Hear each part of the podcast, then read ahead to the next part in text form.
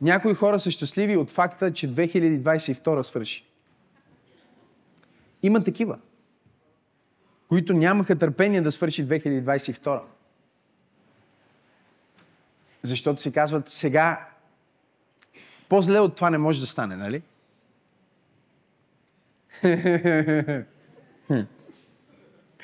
Погледни човекът и му кажи, всичко е възможно. Ще бъде от стратегическа важност да си водите записки и да бъдете внимателни върху посланието, защото обичайното е, че първите две-три послания в годината, от ден на видение и след това до края на януари, са послания, които наистина описват в пророчески детайл неща, които ще се случат в новата година.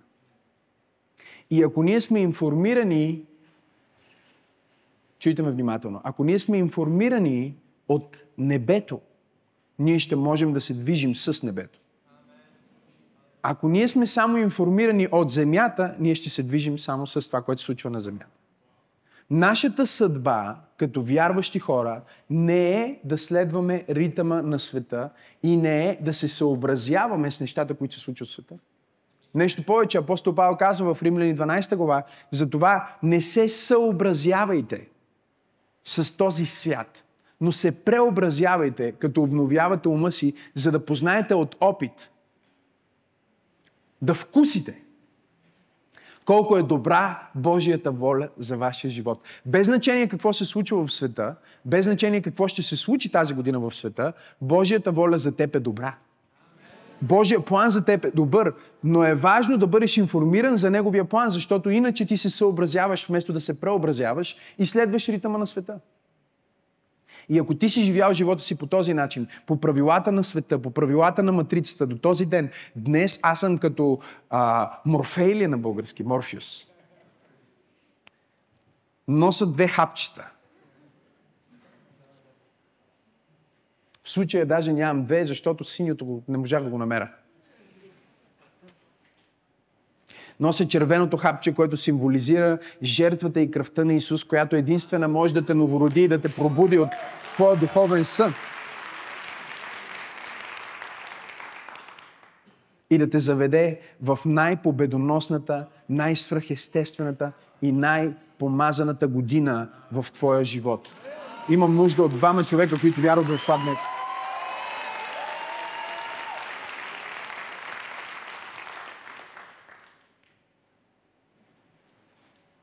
Това е традиция в пробуждане. Първите години, даже освен, че пророкувах за годината, полагах ръце на всеки човек в църквата и му пророкувах лично. Може ли си представите? Тогава не беше толкова, нямаше толкова много хора в църквата и можехме да си го позволим, но сега е малко по ам, комплексно, така че трябва да говорим по-общо и хората да се ориентират към това да хванат Божието Слово за себе си. Внимавай днес, защото може би Бог иска да ти даде нещо, но ако ти не го чуеш, ще го вземе съседа ти. Някой ще си тръгне от тази служба с обещание и пророчество, което Бог е имал в предвид за теб, но ако ти нямаш вяра да го хванеш, може да го пропуснеш. Довери ми се. Аз съм виждал хора, които пропускат Божия момент за тях и Божието благословение върху тях. И съм виждал и хора, които се вреждат вместо тях и обират всичко, което Бог е искал да даде на тях. Разбира се, че Библията е пълна с такива истории. Може да говорим за тези двама братя близнаци, които единия докато отиде да лови, да готви, да струва, брат му отиде, взе готовото, майка му сготви храната, занесе ястието и бащата го благослови с цялото благословение. И след това Исаф отиде при баща си и каза, татко, какво става? Трябваше мен да ме благословиш. Той каза, е, вече благослових брат. Е, не остана ли, казва, нещо за мен? Той казва, виж, каквото и да ти кажа, ако не си го хванал, някой друг го е взел. Нека ви кажа нещо. Ако пробуждане не е това, което Бог иска пробуждане да е, Бог ще намери друго пробуждане. Може да не се казва пробуждане, може да е някаква друга църква. Ако аз не съм в линия с това, което Бог казва, Бог ще намери някой, който да влезне в линия с това, което Той казва. Ако ти не си внимателен, не дай да си мислиш, че си незаменим за Бог. Затова първите недели, това е част от проповедта, между другото, знам, че си мислите, че е само интродукция, но това е част от проповедта. Затова първите недели на годината трябва да отделиш специално време, наистина да си в поста, наистина да си в молитвата, наистина да си в службата, да вземеш всичко, което Бог казва, за да влезнеш в това, което аз наричам божествена синергия. Кажи божествена синергия. Какво означава това? Това означава, че не само Бог се движи, но и ти се движиш. Не само Бог говори, но и ти говориш. Всяко място, на което стъпят краката ти, каза, ти го давам, както казах на Моисей. С други думи, това, което казах на Моисей, въжи и за теб, но въпросът е, ще движиш ли ти краката ти на нови места? Или ще стоиш в същите стари проблеми, в същото старо аз се опитвам да не проповядвам много, защото искам да ви преподам това послание. Едно от нещата, които ми направиха впечатление последните години, когато проповядвам за новата година, е, че а, твърде бързо се надъхваме и толкова много се надъхваме, че пропускаме да чуем всъщност внимателно какво Бог е казал от, от вълнение. Миналата година казах, ще има дори във войната в света, ти ще побеждаваш и хората, е, юпи, алилуя. И после по новините, война в Украина. И хората викат, леле, има война. Аз го казах в първата неделя.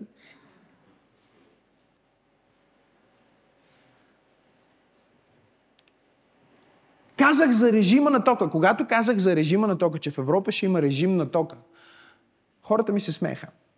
Как в Европа ще има режим на тока? Ще пускат, ще изключват.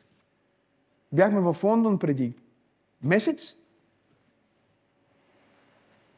в 10 часа на централната улица, окраси, осветление и всичко се гаси. Ние отидохме за да видим окрасата в центъра на Лондон, да видим колко е красива. И няма, то всичко е изгасено. Защо? Защото харчи ток. И когато казах това в началото на годината, хората се смееха. Когато казах, че ще има е, е, задълбочане на економическата криза и хората трябва да си влагат ресурсите в неща, които са обичайните места за паркиране на пари по време на кризата, аз не знам за много хора от църквата, които са отишли и са си купили, примерно, злато. Аз го направих. Стана тихо в тази католическа... Обаче проблема на християните много често е, че те искат да чуят какво Бог казва, но да не направят нищо, ако може по въпроса и благословението да ги удари по главата, както тази брошура, която преди малко исках да подаря на някой и, и човека, понеже не се протяга да я хване, благословението го удари по главата и някой му го взе от главата му. Не дей да позволяваш Словото, което Бог ще изговори днес, да те удари по главата или да мине и да те заобиколи, да влезне от едното ухо и да излезне от другото. Служи си едната ръка и така. Служи си ръката, служи си ръката бързо. Кажи, Боже, аз ще чуя и ще изпълня Твоето Слово, аз ще влезна с Теб в божествена синергия. Някой казва, пасторе, защо се запуших? За да не излезе ли да влезе от едната страна, да излезе от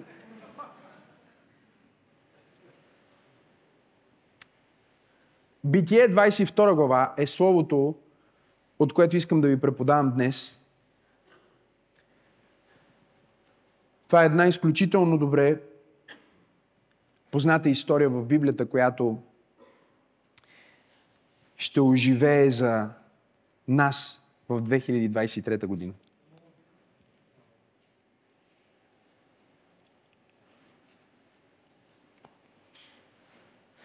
Докато говоря, ако нещо ти направи впечатление, запиши си го. Служи го в тефтера или в, в, в, телефона ти, в нещо. Не дей да го оставяш просто да влезне в ушите ти. Запиши си го.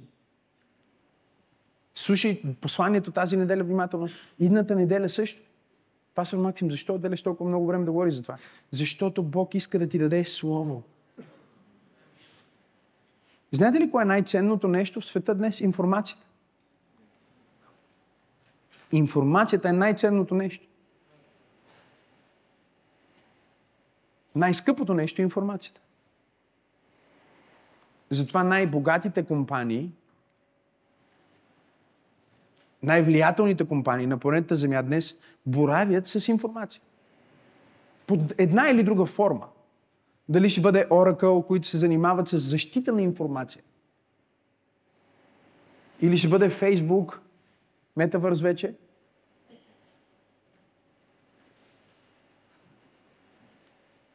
Информацията е нещо много, е, много, много ценно, но е само потенциал. В момента, в който информацията се срещне с приложението,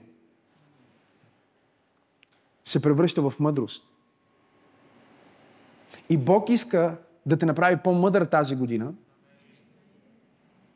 Не само да имаш информацията от Него за това какво ще се случва, как да му вярваш и какво е Словото, което Той е казал за 2023, но Той иска да ти даде силата да ходиш в дух на мъдрост.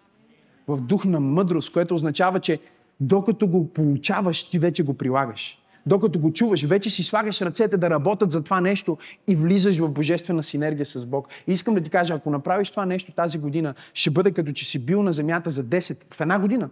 Ще бъде като че си работил за 10 в една година. Бог ще те катапултира в следващото измерение на благословение. Но трябва да вземеш това слово днес.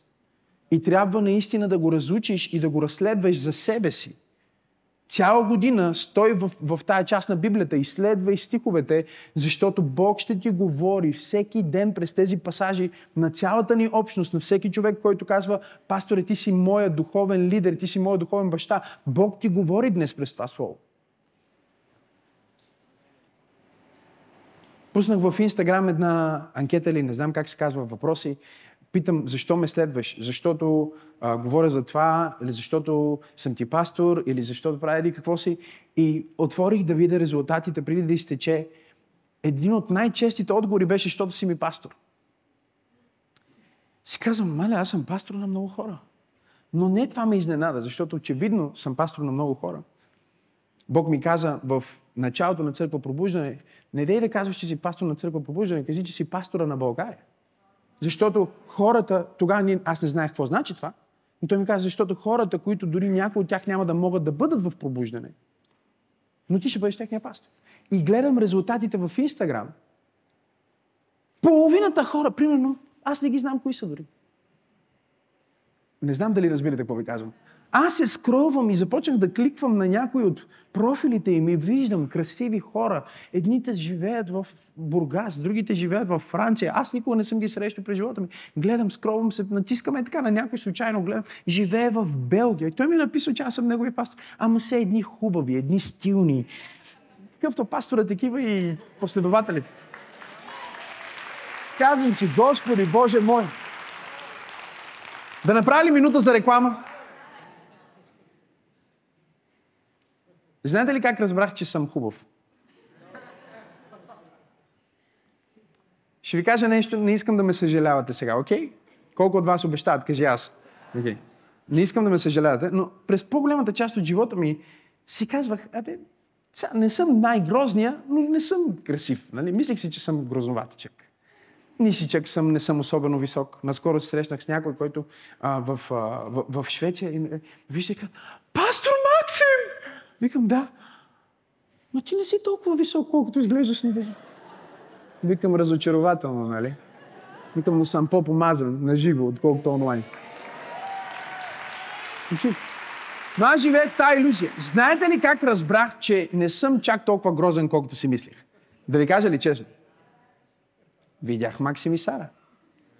И си казвам, Боже, ако мога да имам такава красива жена, ако може да ми се родят такива красиви деца, значи не съм чак толкова зле. Знаете ли как разбрах, че пробуждане наистина е революция? Като се огледам в тази стая, видя всички красиви хора, които Бог е докоснал, чието животи Бог е променил. Вие сте нашето писмо, каза апостол Павел.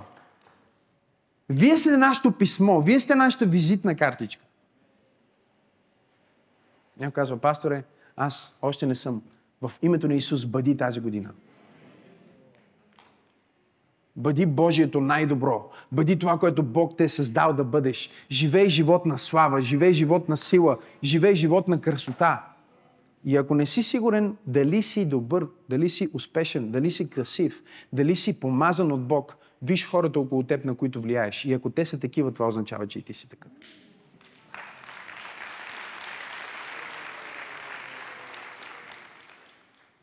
Затова е важно да се киснеш в тази атмосфера на пробуждане, защото това наистина започва да те променя. Някой ми прати наскоро една снимка на Даниил, Даниил Йов, един от хората, които ще ръкополагаме във втората служба. А, Даниил пратиха ми снимка преди... Няма да я пускам на стената, защото ще ми се разсърди. А, Исуса Христе.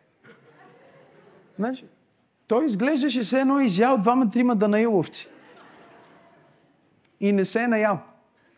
Една грозна прическа. Едни дрехи, които изглеждаше се едно ги е взел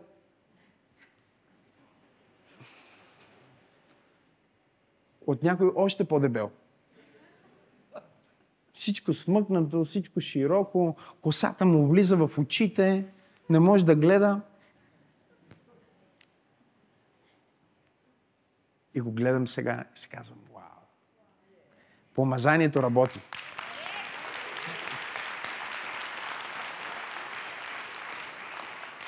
Някой казва, аз вече изглеждам добре. Ало, не си видял нищо. Влез в това семейство и виж как Бог ще те взема от слава в слава, от сила в сила, от красота в красота, от богатство в изобилие. Имам ли пет човека в църква пробуждане, които вярват? Отворете Библията си заедно с мен на Битие, 22 глава.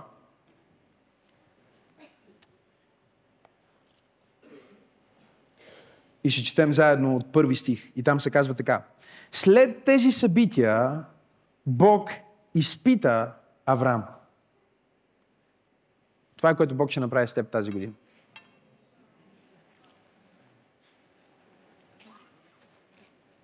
Бог ще те изпита тази година. Някой сега се притесни и каза, леле, тази проповед започна зле. Я се върни към интродукцията, говори за всички красиви неща.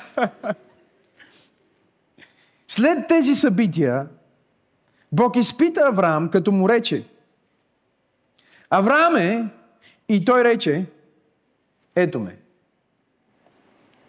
Първото нещо, с което Бог изпита Авраам, вие защото четете и се казвате в какво се състои изпитанието. Изпитанието е в, казва, като му рече.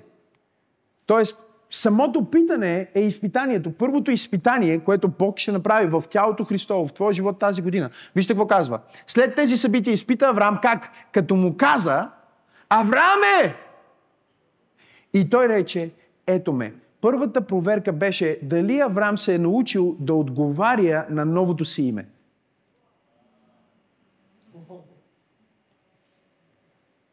Това е новото му име. Старото му име беше Авраам. Новото му име е Авраам. Бог му смени името.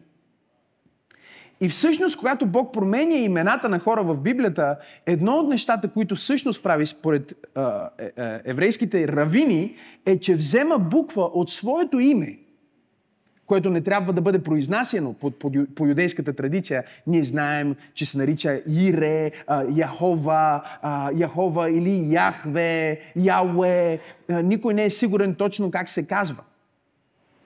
Защото е било забранено да произнасяш на празно Господното име и евреите са казали, окей, ако е забранено да го казваш на празно, ние не знаем кога е на празно и напълно, затова дай да не го казваме въобще. И само ще го написвам. И се превръща в дума, която не може да бъде казана. Тоест, може да бъде написано, не може да бъде казано, но това, което Бог прави, когато сменя името на всеки един герой в Стария Завет, в Библията, е, че взема от буква от своето име и слага от своето име в името на този човек. И сега вече той има нещо божествено вътре в него. Той казва, вече не си Авраам, вече не си импотентен, неспособен да се произвеждаш, вече ти ще се наричаш Авраам, което означава отец на много народи. И той трябваше да приеме, приятели, че е отец на много народи още преди да има деца.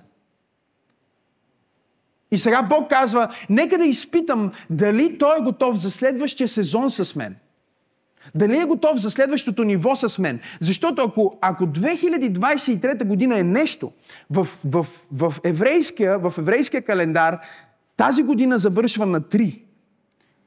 И в нашия календар също завършва на 3. И това не се случва много често тези два календара да се срещат толкова добре. Но всъщност това, което е, а, празнуваме в, в, в, в, в еврейския календар е 5783 година. И новата година за евреите започва обичайно септември месец, около септември месец, когато е тяхната а, Рош Хашана или главата на годината и оттам започва новия период. И за нас, реално, като църква, не знам дали вие сте го забелязали или усетили, но не само за нас, а за вярващите хора и за света, има нещо, което се случва в септември и септември започват много промени. Колко от вас казват така? Освен, че се връщаш от почивка, изхарчиш си парите, нали, трябва да осъзнаеш някакви неща, децата отиват на училище, започва новата година в духовния свят – Бог е постановил сезони и времена. И този сезон и време завършва на три. И три в Библията, всичко е в три. Искам да разбирате това. Имаме Бог Отец, Син и Святия Дух. Чуйте сега. Имаме Слънцето, Луната и звездите. Готови ли сте? Имаме също така миналото, настоящето и бъдещето. И начина по който ти преминаваш от 2 към 3 определя дали на 3 ще се върнеш обратно в 2 или ще продължиш в пълна слава напред. Слушайте ме внимателно. Три е много пророческо число, защото ако има световна война тази година, би било третата. Не казвам, че ще има, просто казвам, че е така. Три е пророческо, защото винаги в живота ти с Бог има три етапа. Те са робство, пустиня, обещана земя. Три е обещаната земя, три е пълнотата, три е бъдещето, три е преминаването от настоящето към бъдещето. И Бог казва, тази година, 2023 година, аз искам да те изведа от две към три. Искам да те изведа, читаме, искам да те изведа от настоящето към бъдещето. Искам да те изведа, чуйте внимателно, от пустинята към обещаната земя. Тук ли сте хора? Искам да те изведа от това да си познавал само отец и син към това да влезнеш в годината на Святия Дух.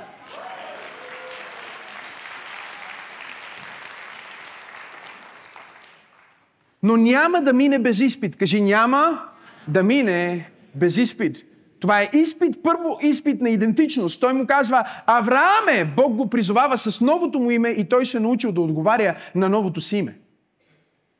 Което означава, че е спрял да отговаря на старото си име.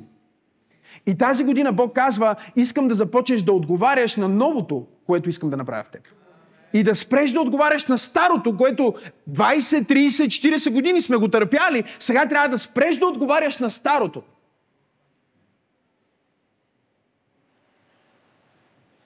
Ако си имал порок, аз пророкувам и декларирам, че е било до 2022 и няма да влезне в 2023.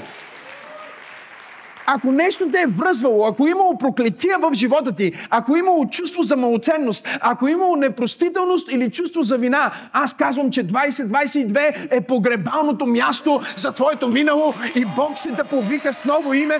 И когато Бог повика новото ти, трябва да отговориш. Ето ме. Тук съм.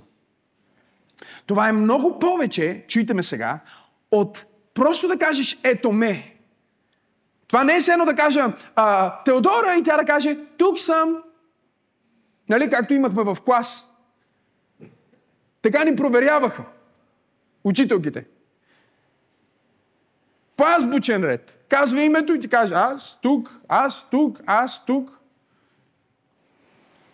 Бог не му казва Авраам е и Авраам просто му каже ето ме, тук съм. Не, на еврейски това е хенейни. Кажи хенейни.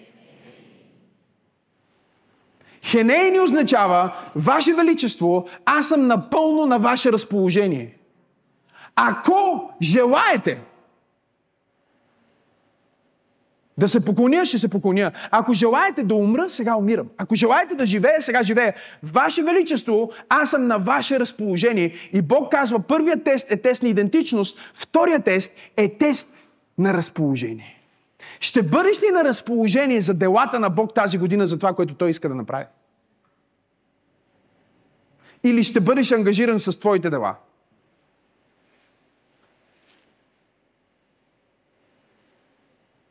Тук ли сте, говорете ми? Защото тази година е стратегическа година за тялото Христово. Тази година ще определи дали ще влезнем в най-великото глобално съживление, което някога се е случило на планета Земя, или ще се върнем обратно в контрола и опресията от COVID. Някой казва, ма COVID свърши. Говоря от COVID. От духът който стоеше зад COVID. Някой казва, Ма, той вече свърши. Не, не, вие не чухте.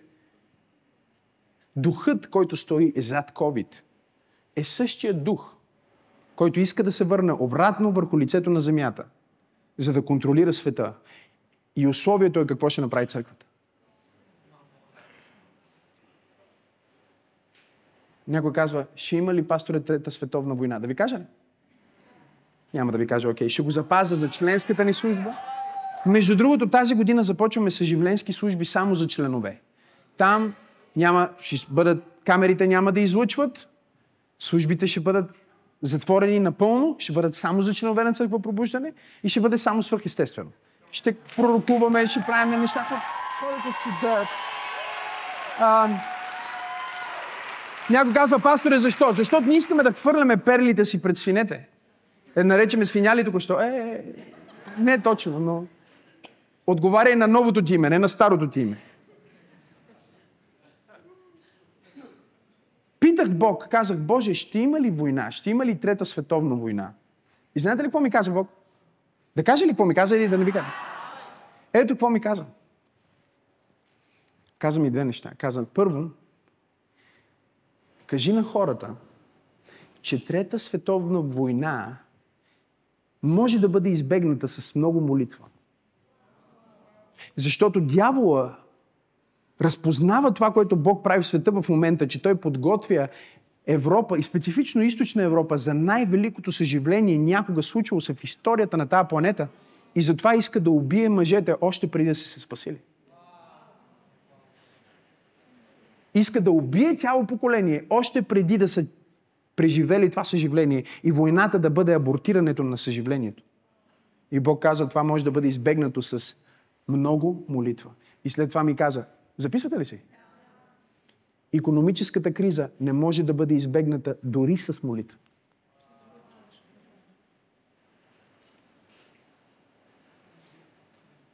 Казах, Боже, ние имаме 21 дни пост, всички можем да постим заедно и да се молим, можем да мобилизираме няколко хиляди човека да се молят. Бог ми каза, економическата криза няма да може да бъде избегната дори с молитва.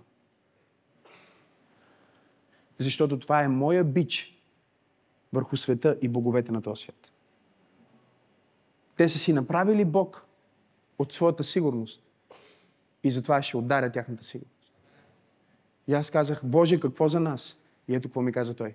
Кажи на хората ми, че 2023 е година на Божието провидение.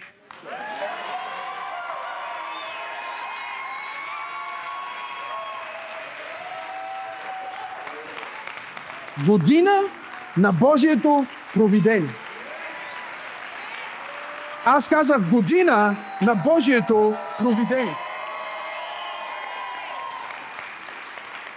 Поздрави някой в чата, поздрави някой в дома ти, поздрави някой, който е тук в тази зала и му кажи честита нова година. Това е година на Божието провидение. Намери още един човек да му кажи честита нова година. Това е година на Божието провидение. Кажи му, Бог е промислил за теб. Дай му 10 секунди слава, ако вярвам.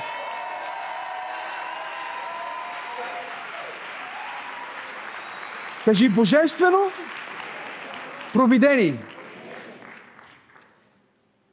Авраам казва първо, Господи, аз отговарям на новия призив, който ти имаш за мен, защото за много хора в тази година Бог има нов призив за теб.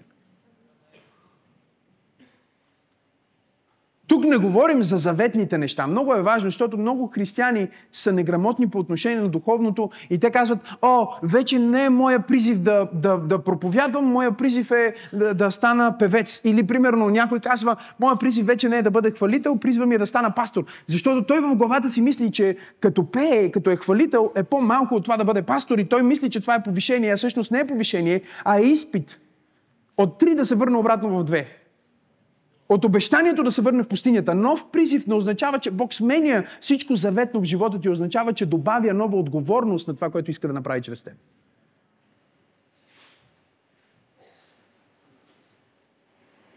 Авраам трябваше да научи това по трудния начин. Той си помисли, нов призив да бъда баща, тази не ражда, дай да намеря друга. Семейството е нещо заветно. Благодаря за това, амин. Църквата е нещо заветно. Благодаря за това, амин. Служението ти към Бог е нещо заветно. Това не е нещо, което е между теб и теб, че да го променяш. Но е между теб и Бог. И Бог може да добави, и Бог може да ти каже нещо ново тази година и е твоята отговорност да му отговориш. Но в повечето случаи, когато Бог те привлича към ново поприще, това не е за сметка на това да изоставиш старото нещо. А е защото Той вижда, че вече тази тежест и отговорност е твърде малка за теб. И казва, до сега ти си носил тази отговорност, до сега ти си бил на това ниво, сега аз мога да ти вярвам за следващото ниво. Но следващото ниво не значи, че ти напускаш всички хора и всичко, което е било до тук. Не знам дали проповядвам в правната църква. Защото много вярващи хора, те мислят, а, аз съм в нов сезон сега, сменям си всички приятели, сменям си църквата, сменям си жената, сменям си колата, сменям си къща. Не дай да сменяш неща, които Бог е поставил в живота ти. Добави стойност. Добави стойност. До сега си бил бизнесмен, но тази година ще бъдеш по-добър бизнесмен. До сега си бил баща, но тази година ще бъдеш по-добър баща. До сега си бил лидер, но тази година ще бъдеш по-добър лидер. До сега си бил на високо ниво в духовното, сега ще отидеш на тотално друго измерение в духовното.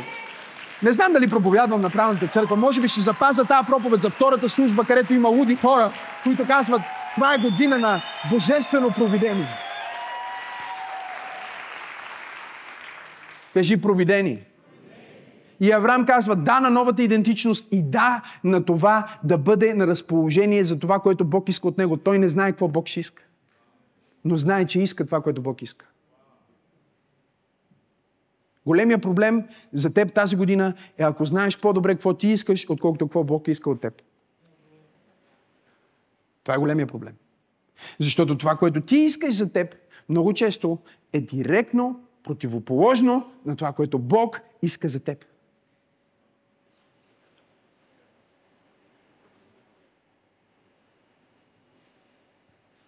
И, чуй, колко от вас искат да знаят какво Бог иска от вас?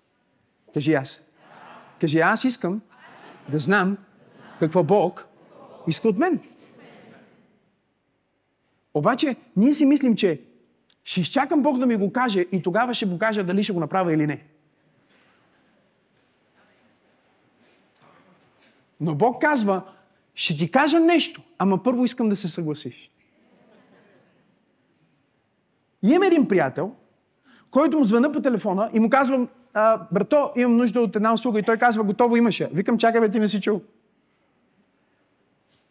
Викам, чуй да знаеш и той няма нужда да чуя, аз ти казвам, че ще го направя.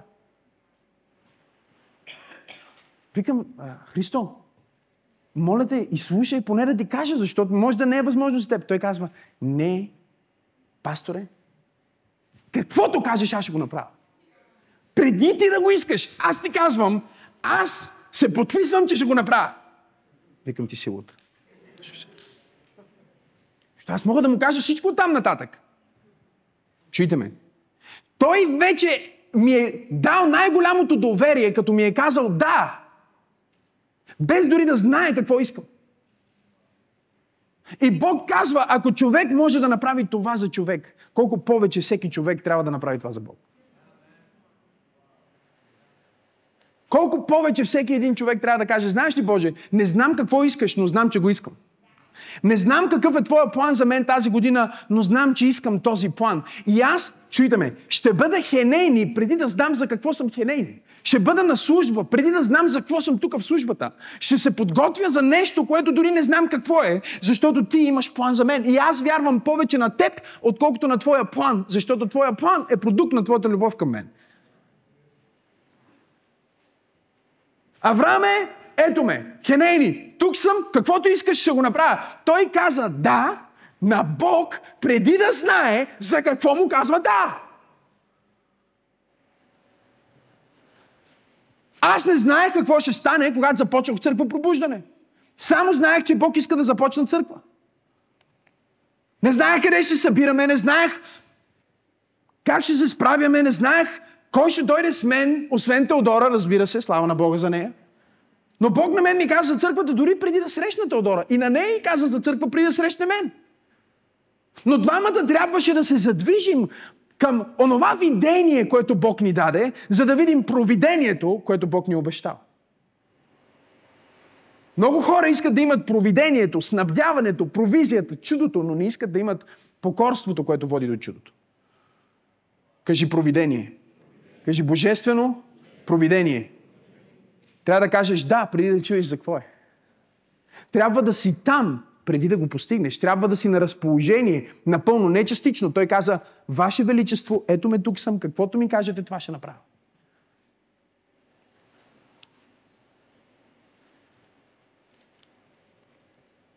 Нека да ви кажа, че най-великите благословения в моя живот, духовни, емоционални, материални, са дошли, когато съм казал да на Бог, без да знам какво се очаква. Когато съм казал да на Божий човек в моя живот, без да знам какво ми казва.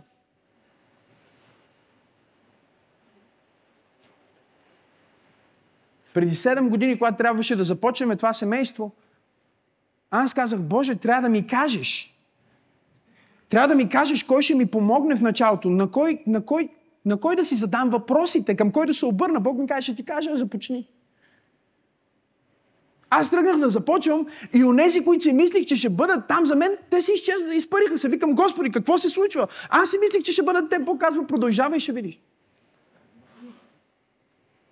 Започнахме да се молим, започнахме да се събираме в тогава нашия малък дом, в който живеехме с пастор Тери, да се молим и започнахме да виждаме тези невероятни неща, които Бог иска да направи в България. Започнахме да получаваме слово за тази църква, която в последствие нарекохме църква пробуждане и казахме как да го направим, какво да направим. И там вече започнаха едни много откачени неща да се случват, където Бог по свръхестествен път проявяваше това нещо, което в християнството се нарича провидение – Непознати хора изведнъж ще срещат и, и, и се държат с теб, все едно са те познавали целият ти живот. Бог ми каза, иди срещни този пророк, аз не го познавам, никога не съм се срещал с него, нямам ни, никакъв контакт с него, качих се на самолет. Чуйте ме внимателно. Тук ли сте? Много хора ме питат, как се запозна с този, как се запозна с този, как се появи на тази сцена. Е, сега ще ти кажа.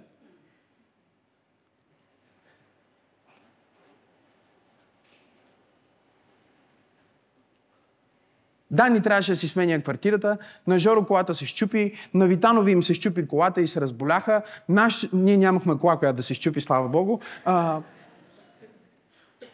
Спестяванията ни се стопяват. Проблеми, проблеми, проблеми. Ние ще започваме църква и изведнъж започва съпротива срещу нас. Не от света, разбира се, от вярващите хора.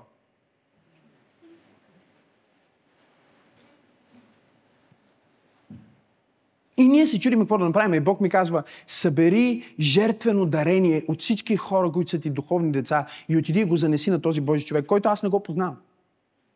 И аз ги събрах, девет човека. Спомняте ли се? Събрах ги в, в апартамента, казах, вижте какво, Бог ми каза да съберем жертвено дарение и да го занеса на този човек в Англия. Никога не бях ходил в Англия, никога не бях ходил в Лондон. Отивам в Лондон, за да му дам това дарение и да се запозная с него. Те ме гледат, викат, ти познаваш ли го? Викам, не, не го познавам, ще се запозная. Отивам с мисията, за да направя това. Откъде знаеш? Бог ми каза да отида. Знаете ли кое е впечатляващото за тези хора, които една част от тях днес е, ще ги ръкополагаме във втората служба за пастори? Нито един от тях не ме попита защо. Нито един от тях не ми каза, а пасторе, сигурен ли си? Жоро извади всичко, което имаше спестено и ми го даде. Дани извади всичко, което имаше спестено и ми го даде. Ние извадихме всичко, което имахме спестено и го събрахме. И аз събрах всички тия пари, които тогава се виждаха като много, но не бяха чак толкова много. И на ивенци, всички, които бяха в ядрото, с което започнахме църквата, ми дадоха парите си, за да отида да ги занеса на човек, който ние дори не го познаваме. Който не ни познава. Защо? Защото Бог каза, иди и направи този акт на вяра и виж какво ще се случи. И аз отивам там, не знам къде ще спа. Тук ли сте хора? Не знам къде ще отседна. И вече купувам си билет, идват дните, не знам къде ще спа, пиша на приятели, някой да ме приоти, някой да ме вземе в, в тях. И един приятел, на който пише, той пише на друг приятел, който пише на трети приятел за някакъв пастор, който аз не го познавам, който е пастор на една малка португалска църква в Лондон. И този пастор казва, е, имам една стая за гости, може да дойде е, този ваш приятел, който е от приятел на приятел на приятел, три пъти приятел. И аз отивам там, не знам дори как изглежда човека ме посреща. Слава Богу за помазанието и разпознаването, нали? Разпознавам го, че това е правилният човек. Отивам в дома му, окей, настанявам се там. Отивам на, на първата служба, нося тези дарения, които трябва да занеса. Отивам на първата служба, сядам някъде е така отзад. Божия служител излиза и започва да се разхожда из залата. Идва точно до мен, застава до мен, слага си ръката на рамото ми и казва, знам кой си, знам защо си тук и ще го направим. Това ми казва. Начина по който ръкопляската ми показва, че не знаете какво означава провидение.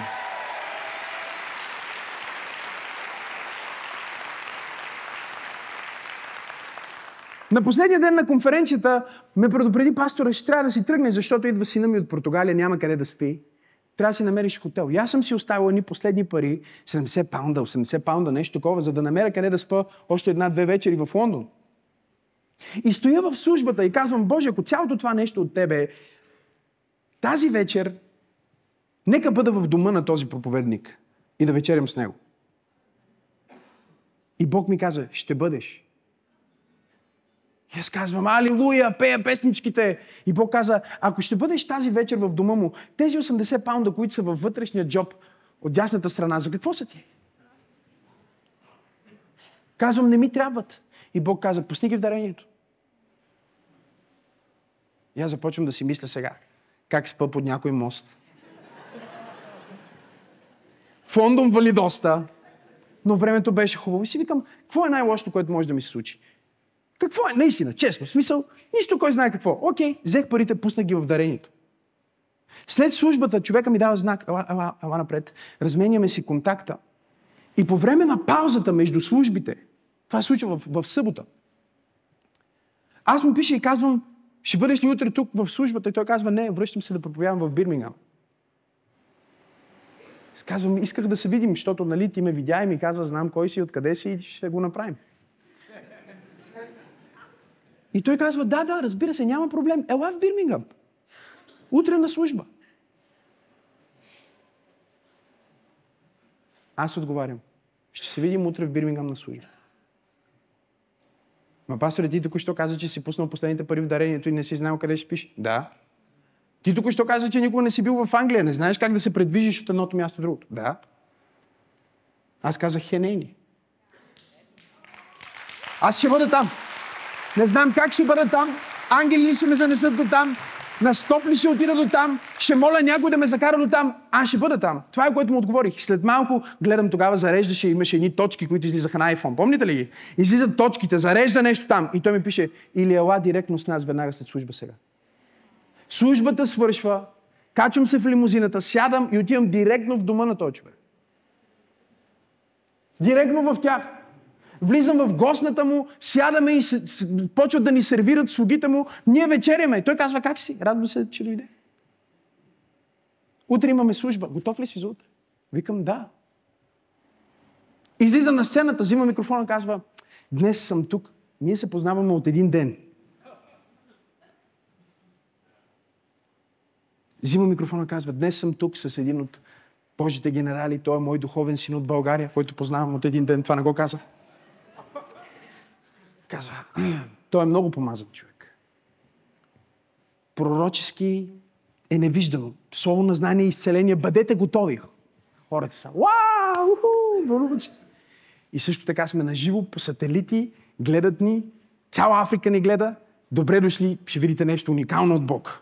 Ще проповядвам сега, вика, 15 минути и след това си ти.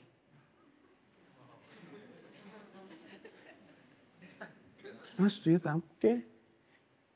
Дори не знам дали проповядва 15 минутки. Това никога не се е случвало преди или след в неговата църква. Той да каже нещо такова, за който идея на планетата. Той няма гост-говорители и не говори 15 минутки.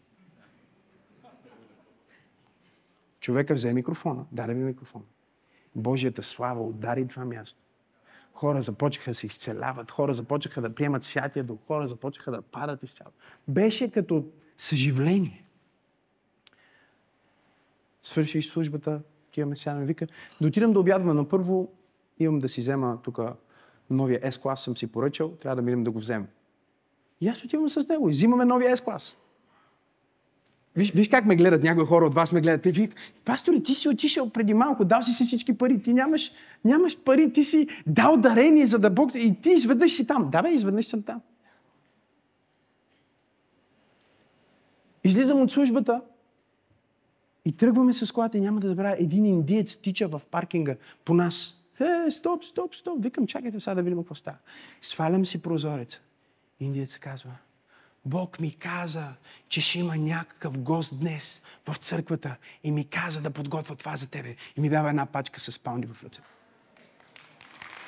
Бог ми каза, че ще имаме гост в църквата днес и да подготвя това за тебе. Начина по който ръкопляската ми показва, че не разбирате какво означава провидение. Начина по който ръкопляската на балкона ми показва, че не знаете какво означава провидение.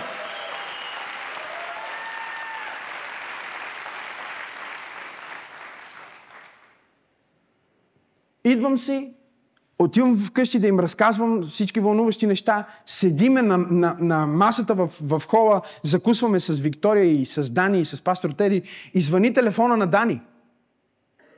Ао, вие Данил ли сте? Да, вие ли сте асистента на пастор Максим? Да, това е преди да започне църквата. Месеци преди да започне църквата. Ние се обаждаме от Германия. Бог ни каза да подарим на пастор Максим и Теодора кола. Аз нямам книжка. Теодора точно си беше изкарала курсовете за книжка. И си беше купила ароматизатор за кола. Чите? За което аз я подиграх, защото излиза един ден, викам, къде отиваш до магазина? Викам, нали бяхме преди малко до магазина? Викам, какво ще правиш? Усещам да си купа ароматизатор. Викам, какъв ароматизатор, бе? Вика, за кола. Викам, това кола, бе, ние нямаме кола. Ти нямаш книжка още. Тук ще изкара курсовете. Викам, каква кола, каква... Викам, неизпълнено очакване разболява сърцето. Ще го гледаш този ароматизатор и ще ти тежи. Проявих неверие малко. Тя вика спокойно. Отида, купи си ароматизатор. В деня, в който книжката й пристигна, в същия ден, ние докарахме колата й с рапатрак. Колата беше пред нея, книжката, извади си ароматизатора, закачи си го в новата кола, качи се. Извикай провидение. Чуй.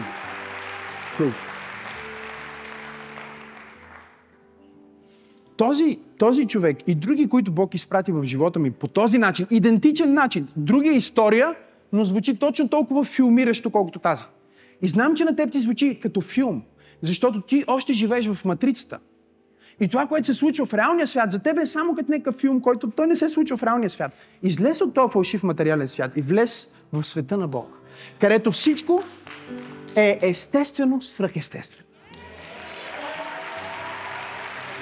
Влез в света на Бог, където всичко е естествено, свръхестествено. Нормално, ненормално.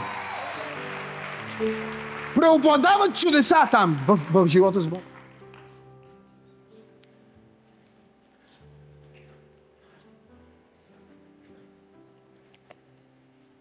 Първата ни кола, преди дори да има църква. Подарък, някой. Точният модел, който ние сме си харесали и който искаме. Погледни човекът и му кажи, Бог знае точно къде си, точно какво се случва с теб. И той иска нещо от теб. Не за да ти го вземе, а за да ти даде. 15 години проповядване. 17 години съм вярващ. По-голямата част от живота ми съм бил в живот на свръхестествено с Бог. Искам да ви кажа нещо за Бог. Никога не съм виждал Бог да иска някой от нещо. Нещо от някой. И всъщност това да е нещото, причината. Когато Бог иска нещо от теб, винаги има само една причина. И тя е, че иска да ти даде нещо. Но Той няма, духовно говоря, легалното право да ти даде, ако ти не си дал. Затова в Новия Завет Исус каза, ако вие не простите на длъжниците си и вашият небесен отец, чуйте, не може да прости на вас. Не може. Не казват, за Бог всичко е възможно. Да, но не и да наруши собственото си слово. И вижте какво се случва сега. Бог призовава Авраам, Господи, аз съм още в началото на историята, съм в края на проповедта. Гледай какво. И той му казва, вземи единствения си син, нещото, което най-много обичаш, когато любиш сина си Исак, Исак означава сина на обещанието. Обещанието, което Бог ти е дал и което е изпълнил, мечтата ти, най-хубавото нещо в живота ти, и той го поглежда и му казва, искам да вземеш това и да го занесеш в местността Мория и да го принесеш там, в съизгаряне на един хълм, за който ще ти кажа. За тези от вас, които не разбират, Авраам е изведен от Ур Халдейски, където хората са извършвали жертвоприношение на децата си, за да ги дадат на Бога на Луната, на Бога на звездите, на Бога на Слънцето. И Бог го е извел от това идолопоклонничество, от тази забуда и му се е открил като Ел Шадай, като Бог, който е повече от достатъчен. И сега изведнъж Бог му казва нещо, което никой теолог, което абсолютно никой богослов, никой проповедник, никой учител на Библията не може да даде аргументи в този момент на, на, на Авраам, защо това се случва в живота. Никой. Сега, ние можем да дадем аргументите хиляди години в последствие. Защото ние имаме привилегията да гледаме на нещата в огледалото за задно виждане. Те не са пред нас, ние не сме в тях. Това е част от миналото, от история, която е своя цикъл на начало и на среда, на завършки, на край и на ново начало. Но за Авраам няма нещо, което тук може да му обясни защо Бог би искал точно това от него.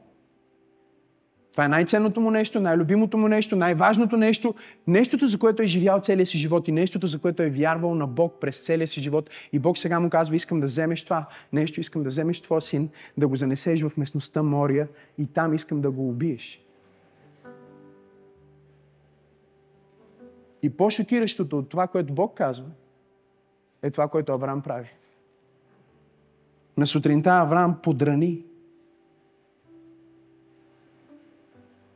стана рано.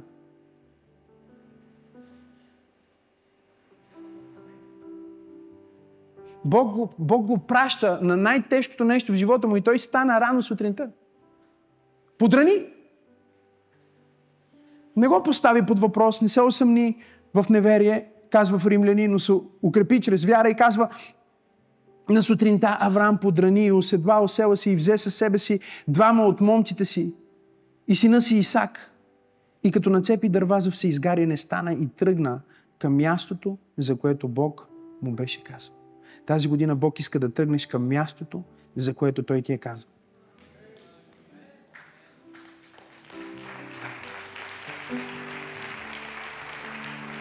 И вижте какво се случи. Казва, той тръгна към мястото, за което Бог му беше казал на третия ден. На кой ден? Има първия ден, кажи първия ден. Има втория ден, кажи втория ден. Има и третия ден, кажи третия ден.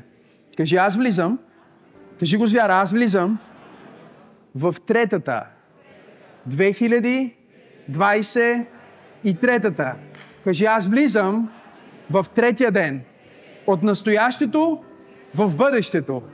Хайде хора, аз отивам на следващото ниво.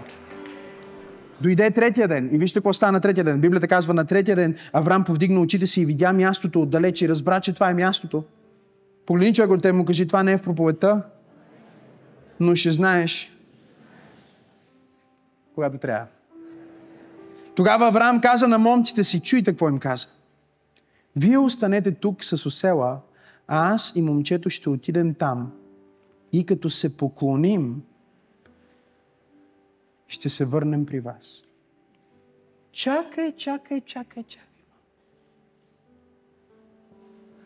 Бог ти каза, че ти ще убиеш сина ти на хома, който ти ще покаже. Той погледна слугите си и казва, ще отидем и чуйте, това, което всъщност ние наричаме жертва, Авраам го нарича поклонение.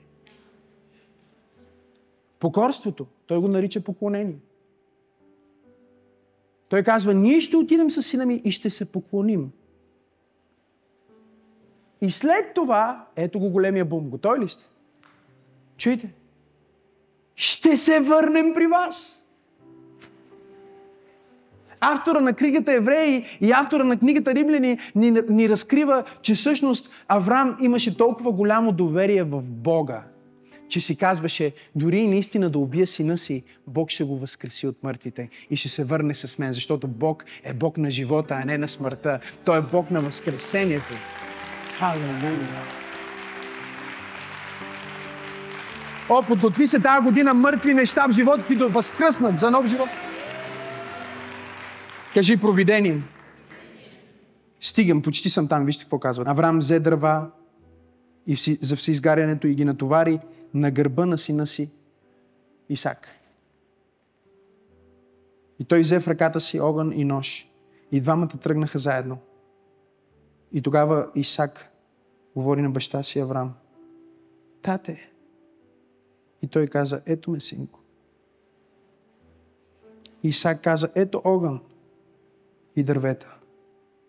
А къде е агнето за всеизгарянето? И Авраам каза, синко, Бог ще промисли за агнето за всеизгарянето. И двамата продължиха заедно. Той го погледна и каза, синко, Елохим Раа. Промисли, думата промисли, буквално в еврейски е провиди. Бог ще провиди. Знаеш ли какво означава провидение? Означава, че Бог е погледнал в страниците на това, което за нас е бъдеще, а за Него е история.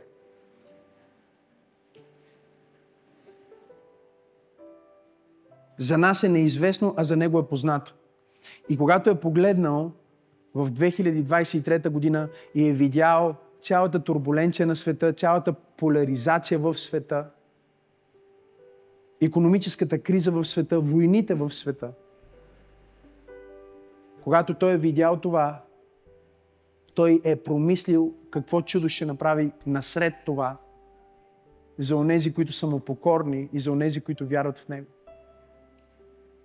Буквално той погледна сина си и вместо да му отговори, както много често ние отговаряме, когато не знаем, ние казваме, ще видим. Какво ще направите? Ще видим. Как ще го направите? Ще видим. Тате, ще ми купиш ли този подарък за рождения ми ден? Ще видим. Калкулирайки собствените си възможности, ние осъзнаваме, че не е напълно сигурно. И макар и да можем да го видим, не знаем дали ще можем да го произведем, да го провидим. Авраам погледна сина си и му каза, синко, Господ ще провиди.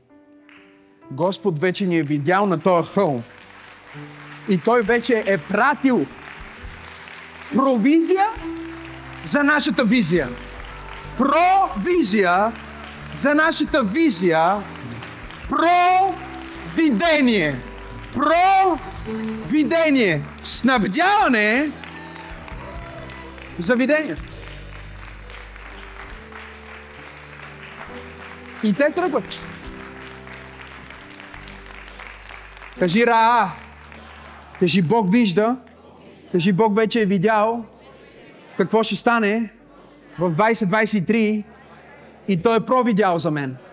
Кажи Бог е провидял за моето здраве, за моите финанси, за моето семейство, за моя бизнес, за моето бъдеще, за моята кариера. Той е провидял!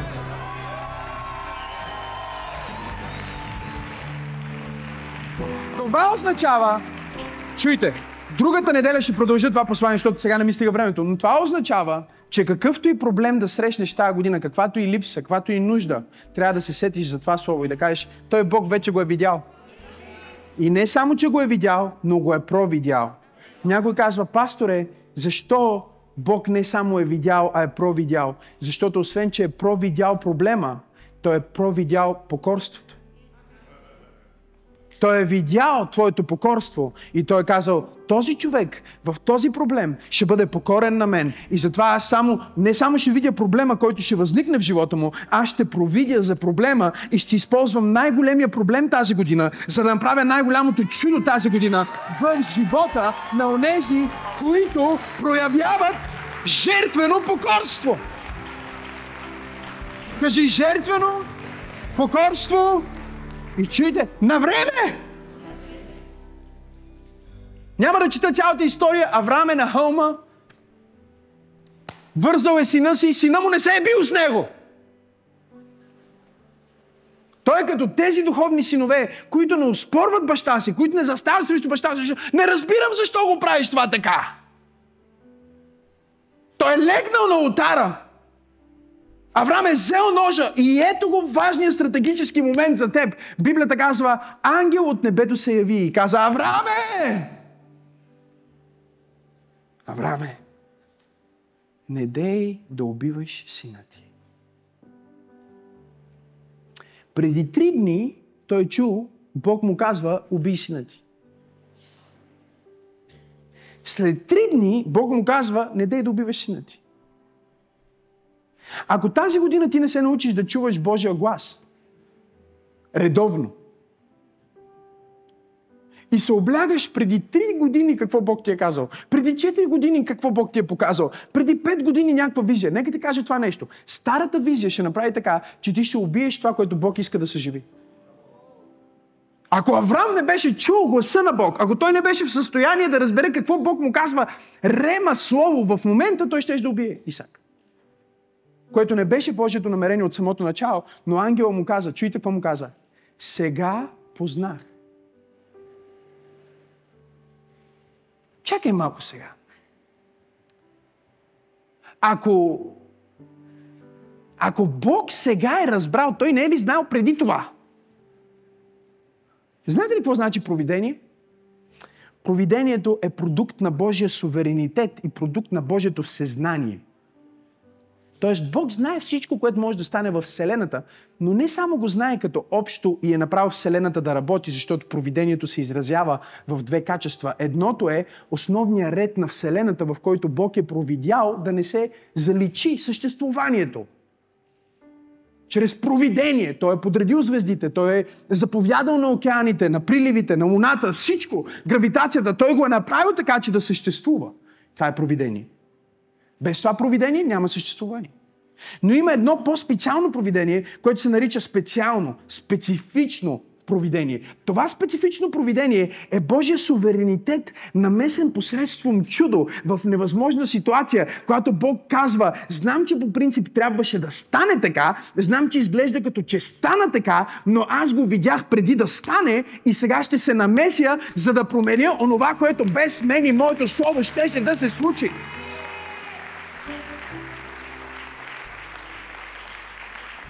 Казвам, че ти трябваше да умреш в 2022, но си жив заради Божието провидение.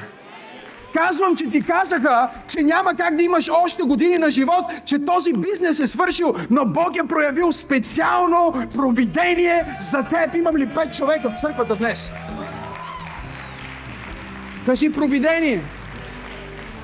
И сега те се качват, той на път да го убие и Бог казва, аз знам, Бог му казва, знам вече, ми чакай бе, Боже, ти не, не го ли знаеш преди, нали си все знаеш? Какво значи сега разбрах, че мога да ти имам доверие? Сега разбрах колко много му обичаш. Ти, Боже, не знаеш ли, че Авраам ще го направи?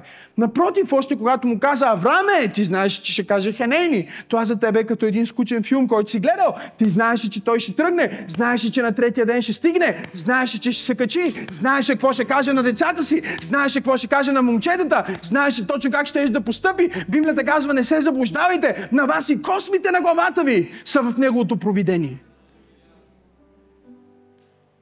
Преброени означава в гръцки номерирани. Когато ти падне един косъм, Бог казва номер 675 349 тук що падна.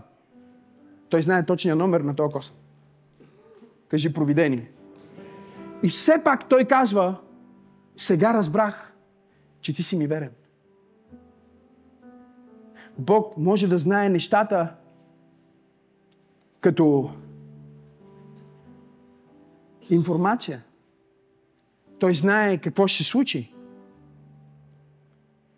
Но сега Бог може да го преживее с Авраам. Това, което много християни не разбират е, и това е причина хората не се молят. Те казват, Бог знае какво ще каже. Не, не, Бог иска да го чуе от теб. Ама Бог знае какво ще каже. Ама Бог иска да го чуе от теб. Защото само когато ти го кажеш, минава от знание в преживяване. И Бог иска да има преживяване с теб. Преживяване, което доказва, че ти му имаш доверие. И това преживяване е първо за тебе, кажи за мене. Второ е за цялото човечество. Защото, чуйте, ние си мислиме сега, тази сценка се разиграва тук. Защо в местността Мория? Защо на третия ден? Защо единствения, единородния син носи дърво на гърба си? Това много ми напомня на една друга история. И става много фантастично, когато разберете, че всъщност хълма Мория или местността Мория е същата местност, в която се намира холма Голгота. В същата местност, в която Авраам беше готов да убие своя си. Бог провидя и уби своя единороден син. Бог никога не иска нещо от теб, освен когато иска да ти даде много повече. Бог каза, аз търся някой, който да партнира с мен, да променим историята на човечеството и историята на света. Трябва ми един откачалник, който е готов да жертва. И думата тук е готов. Защото понякога, когато ти си на път да жертваш нещо, Бог казва, можеш да го имаш. Понякога ти позволява да минеш с ножа. Понякога ти го връща в момента. Но година на провидение означава, че докато ти се изкачваш по планината на покорството, Бог е провидял.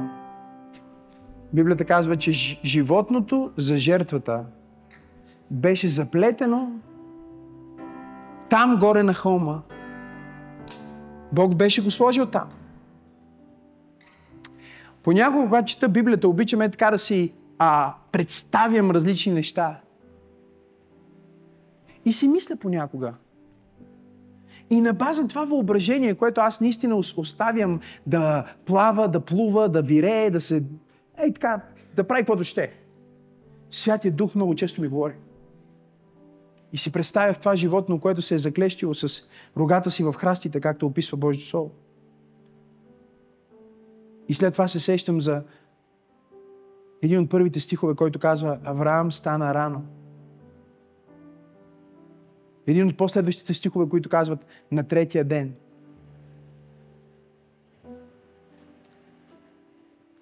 Дали ако Авраам беше отишъл на четвъртия ден, нямаше това животно да се освободило и да е избягало. И да изглежда като че Бог не е промислил.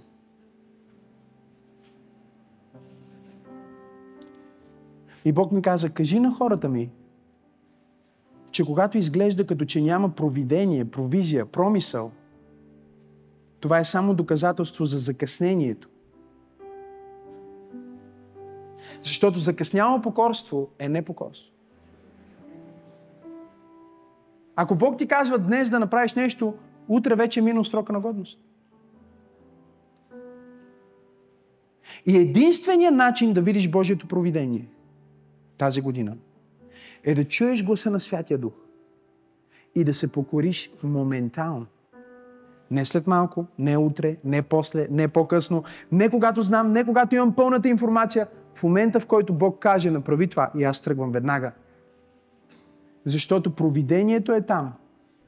На точното място, на точния ден и на точния час, освен всичко друго, за да изпълни пророческото значение на твоя живот. Твоя живот, точно както живота на Авраам, има пророческа значимост. Книги са писани за теб, някой казва, пасторе. Какви книги се пишат за мен? Аз съм просто един млад предприемач, аз съм просто една млада дама. Какви книги могат да се пишат за мен? В момента на небето се пишат книги за теб. За това как ти се движиш в Божието провидение и в Божието разписание и как тези пророчески дела, които Бог е направил в твоя живот, ще се възпроизвеждат в животите на хиляди по хиляди по хиляди хора в историята на човечеството.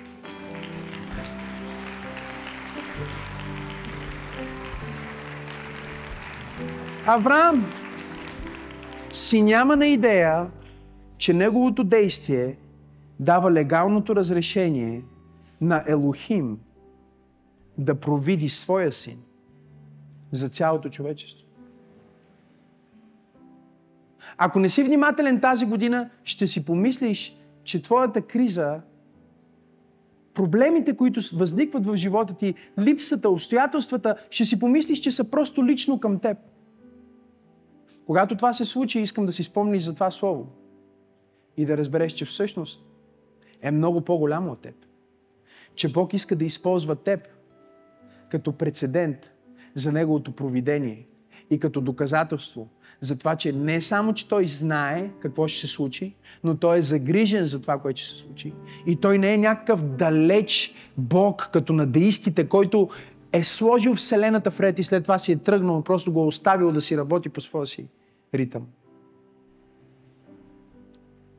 Той се намесва в животите на вярващи хора на база вяра, на база покорство, на база послушание, на база изпълнителност на Божието Слово.